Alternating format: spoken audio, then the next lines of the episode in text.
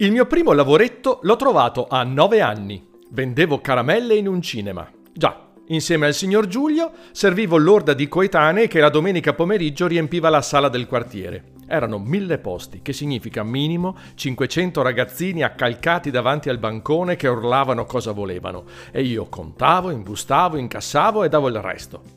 La paga? Era poter vedere il film gratis, su, in galleria.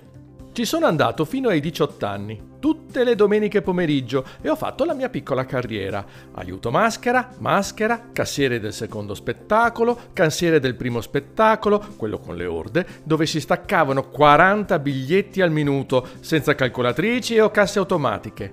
Tanta roba, vi assicuro. Mi sarebbe piaciuto arrivare a direttore, ma solo per una cosa.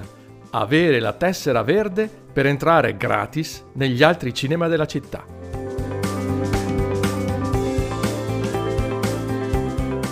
Voi non ci crederete, ma quasi per caso, dopo 30 anni, mi sono ritrovato ad essere il responsabile proprio di quella sala e, sempre quasi per caso, con una tessera d'oro per entrare gratis in tutti i cinema d'Italia.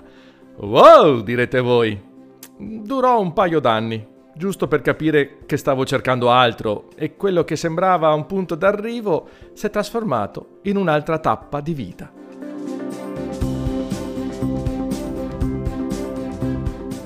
Una cosa che si impara con il tempo è la differenza tra tappa e meta. Devo dire che anch'io, come tutti voi ragazzi, trattavo le tappe come se fossero tutto, per poi ridurle a niente. Finire il liceo, finire la laurea, ricevere il primo incarico, ricevere quello dopo. Era sempre un aspettare, come se quello che stavo vivendo non fosse importante, come se quello che cercavo fosse sempre più in là, era dopo, non era mai adesso. Non era un gran vivere. Se oggi ci penso, riconosco di aver fatto un sacco di cose veramente forti e aver dimostrato di valere, ma all'epoca avevo sempre quel tarlo che il bello doveva ancora arrivare. A farmi cambiare idea è stato proprio il tempo, quando ho dovuto arrendermi al fatto che, seppur mi sentissi giovane, l'età non era più quella e gli anni di fronte a me non erano più infiniti come mi sembrava a 18 anni, né infinite erano quelle energie che un tempo mi facevano sentire capace di tutto. Non potevo più aspettare domani. Eppure il domani è importante, soprattutto alla vostra età ragazzi. Ci sono cose che oggi non potete certo fare perché non avete ancora un lavoro, una casa vostra, dei soldi da parte, ma domani forse sì. Peccato che poi viene una pandemia, una crisi, un cambiamento climatico ed il futuro non sembra più lo scrigno di nuove possibilità. Se a 18 anni pensavo che bastava aspettare e a 40 anni ho capito che aspettare poteva essere una fregatura, oggi, con il Covid, il futuro è come il cinema. Chissà se riapre.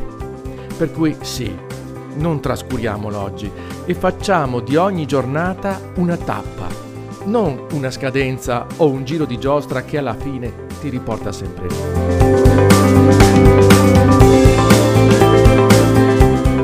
In quest'anno di pandemia è venuto facile pensare aspettiamo che passi, lasciare che il tempo si mangiasse i giorni, le settimane, i mesi, le stagioni e poi anche gli anni. Ed è altrettanto vero che siamo tutti un po' depressi perché vediamo svaporare i nostri sogni, le nostre ambizioni. E qui siamo al punto.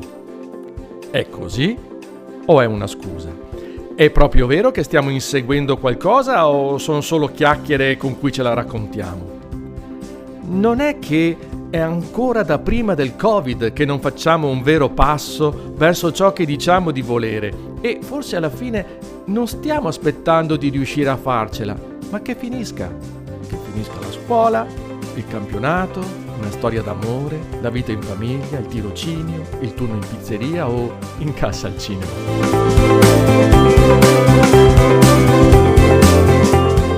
Gesù, ve l'ho già detto qualche settimana fa, raccontò la storia di un fico, il quale da un pezzo non faceva frutti. Il suo proprietario, alquanto indispettito, chiese al giardiniere di tagliarlo. Questi dapprima si avvilì poi si fece coraggio e propose di aspettare ancora un anno perché magari con qualche cura si sarebbe ripreso. Il padrone acconsentì e si mise in attesa che l'anno passasse. O fichi o legna qualcosa avrebbe portato a casa. Non aveva preferenze, quindi non aveva desideri. L'anno del contadino, invece, fu pieno di cure e di esperimenti per rimettere in sesto l'albero, per tornare a gustare i suoi frutti. Lui non aspettava che l'anno finisse, lui aspettava i fichi.